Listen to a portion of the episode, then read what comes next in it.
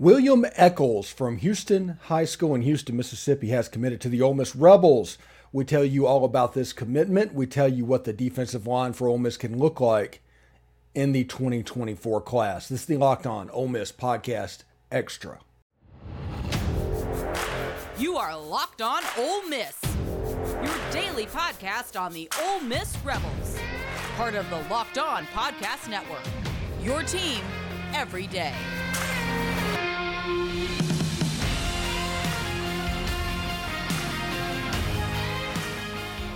Thanks for making the Locked On Ole Miss podcast your first listen every day. We're free and available wherever you get your podcast, including YouTube. Subscribe there, please. We're part of the Locked On Podcast Network, your team every day. Hello, I'm Steven Willis. This is this extra slash reaction edition of the Locked On Ole Miss podcast, and this was a big day for Ole Miss football.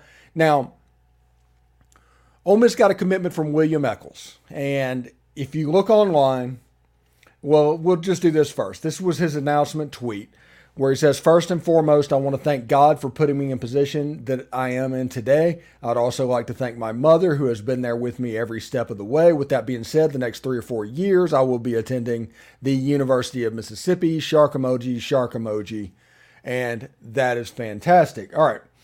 When you look at his profile, he's six foot four, 290 pounds, out of Houston, Mississippi, Houston High School. Um, that is where Chris Jones went through, and we famously talk about how the state of Mississippi is difficult in recruiting because stuff like this can happen, like with Chris Jones. Chris Jones actually did go to that high school. This is a heavy Mississippi State high school. They've been all over this thing.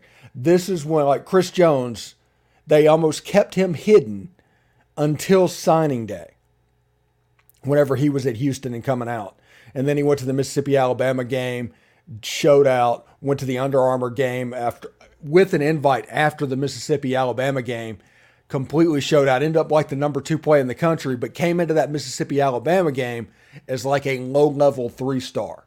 Stuff like that can happen in the state of Mississippi. Not saying that is happening here, just letting you know that this is that same high school where that has happened once before. He is rated as an interior offensive lineman currently. He's a mid level three star on On Three, a mid level three star on 247, a low level three star on Rivals, and he is not ranked on ESPN currently. Now, whenever you look at his offers, had an offer from Ole Miss. He was predicted to go to Ole Miss, and he committed to him. Uh, obviously, the second one was Auburn. Third, Mississippi State. He has an offer from Arkansas, from Louisville, and several other G5 offers as well. Is a good player. Is a really good player. And whenever you look at his film, we're going to break it down um, a little bit next week for anybody paying attention. He has offensive highlights and defensive highlights. Offensively, he looks just like a guard. Honestly, he looks just like a guard, a good guard.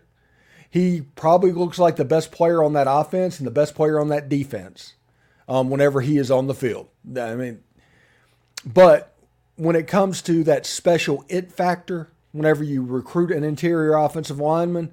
He's an extremely physical player, likes to pancake people, but you can see why he was rated as a three star player if they are rating him on that position because he looks like a guard. There's six players in the state of Mississippi that comes out that looks like that. But he has a second highlight of defensive highlights. And I want to talk about this whenever you look up there. You see, his primary recruiter is Randall Joyner, which means Ole Miss has penciled him in as a defensive prospect. Jeremy Garrett, um, defensive lineman. There we go. Defensive prospect. I'm sure Mississippi State did the same thing. I'm sure Arkansas is doing the same thing as well. But whenever you take into account they're doing that, that probably means that highlight that is on the defensive side of the ball is going to take precedent. And whenever you look at that, you see somebody that plays really well with his hands extremely agile. And whenever it's short yardage and towards the goal line, he just becomes a problem. Now, some of that is that he's playing Mississippi high school football, and I realize that. There's going to be certain games where he lines up against somebody that is 215 pounds. I get that. But whenever he lines up to somebody somewhat similar to his range, he shows pretty well. He is really good at using his hands to get off of a block and go make a play lateral or behind the line of scrimmage. He's, it's not a situation where he's catching tacklers and the running back's gaining four yards in that situation. No, he's he's doing a good job at or behind the line of scrimmage. He's an extremely physical player. His lateral movement is really good. And you can see exactly what Lane Kiffin and Randall Joyner sees in this prospect out of Houston, Mississippi. You he sees somebody that can be a good contributor to this defense. Period. And when you look at the potential Ole Miss defensive line for 2024, Cameron Beavers, that is a stud defensive tackle. Ole Miss is going to fight to keep him the same way they had to fight to keep Suntarine Perkins last year and Ayden Williams last year. It's just expected. And they're going to fight like heck to keep him because Cameron Beavers is going to go down to the end because everybody wants him. No, but he's too good to give up on. And then you have Jeffrey Rush, defensive end, really, really good football player. He's a dude. And now you add in like William Echoles, and you've got three out of the four defensive line positions kind of taken care of. Echoles is a guy can see gra- um, gain five to ten pounds, keeps keep his athletic ability, and line up in the middle of the defense those guys are going to be so huge for this defense because those are the players that are going to keep people off the linebackers and allow them to kind of move and flow the way that they need to do it. Good pickup for Ole Miss. Now, there are going to be certain people in the comments that are going to look in the rating and just poo poo it. They just are. That's just the way it is. People do that from time to time. There are certain people that think that unless it's four or five star players, there's no sense talking about. And when a player makes it as a three star, that's the outlier. That's the exception. That is not the rule. And that's fine. They, they, they can think they can think all of that. But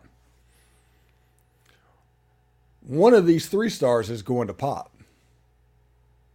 Just is. I guarantee that. You can take that to the bank. Now, I couldn't tell you which one it is. I couldn't have told you before 2013 or whatever that either um, that Evan Engram and Mike Hilton was going to be the dudes of that class. That included um, Robert Nkemdiche and um, Laquan Treadwell. Now Laremy Tunsil, he's another animal. He's a space alien. But Tunsil, Hilton, and Engram. you could have gave me a hundred guesses to try and guess those three players popping out of that class. And I just wouldn't have done it. But somebody is going to pop in this one. And I do think we are reaching the point where we're waiting for logs that are currently in the fire to go ahead and pop, okay? I do think there's a chance that Dylan Hip could pop. I do think there's a chance Maurice Davis could pop. But after that, you try to think and you look around, it's like, where are the players that we need to pay attention to. At that point, I think we're big game hunting. You're, you're putting all your eggs in the Cam Franklin basket at that point. You're trying to find a Caleb Odom situation to get him to your campus. If you do that and you land one of these big fish, this is already it's, it's shaping up to be somewhere in the around the top 15 class if you get anybody. And if you have a good close, there's even a chance you could get closer to top 10.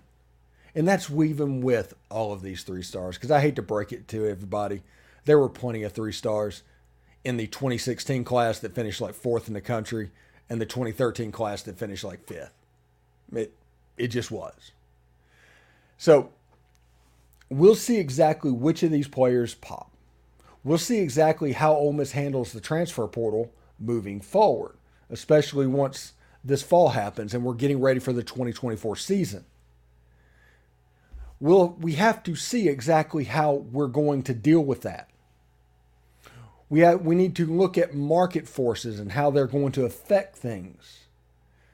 I think Ole Miss was rated as a top 10 ambitious collective nationally by On3,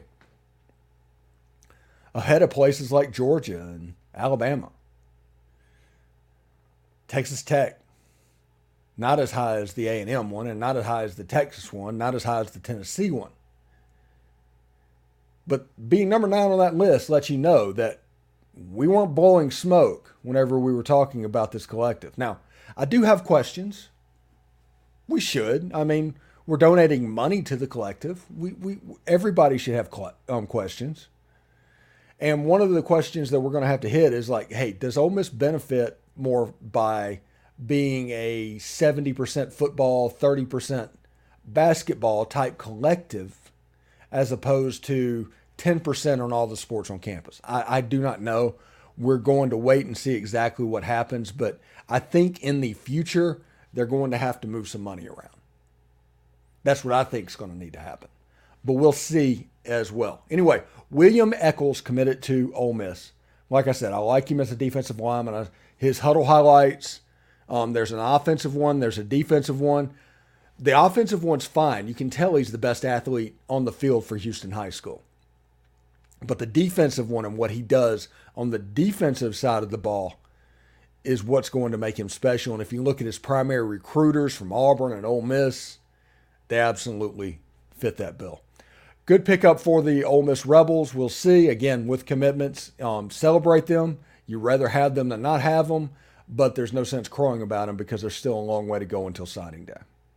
Anyway, thank you very much for making the Locked On Ole Miss podcast your first listen every day. For your second listen, check out Locked On SEC. Chris Gordy does a fantastic job talking about all things SEC on that podcast. We're part of the Locked On Podcast Network, your team every day. Hope everybody has a good 4th of July weekend. Wanted to throw this video in there, even though I said you weren't going to have another one this weekend, to talk about the commitment that Ole Miss just received. I will see you on Monday. Should be a lot of fun. Hope everybody has a good 4th of July weekend. And of course, hotty toddy.